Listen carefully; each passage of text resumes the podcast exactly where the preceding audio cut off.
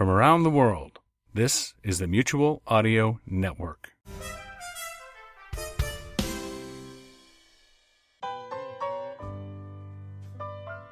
Welcome to Sunday Showcase for September twenty-ninth, right here on the Mutual Audio Network. I'm Jack Ward.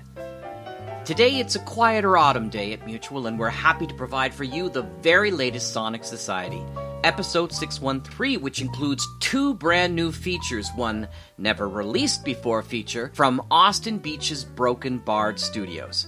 I had the great opportunity just two summers ago to meet Austin and so many other great audio drama folk from the New England area as well, at Steve Schneider's place. And today we get to host Mister Schneider as well, as he wrote the second feature from Broken Bard, The Uncertainty Principle.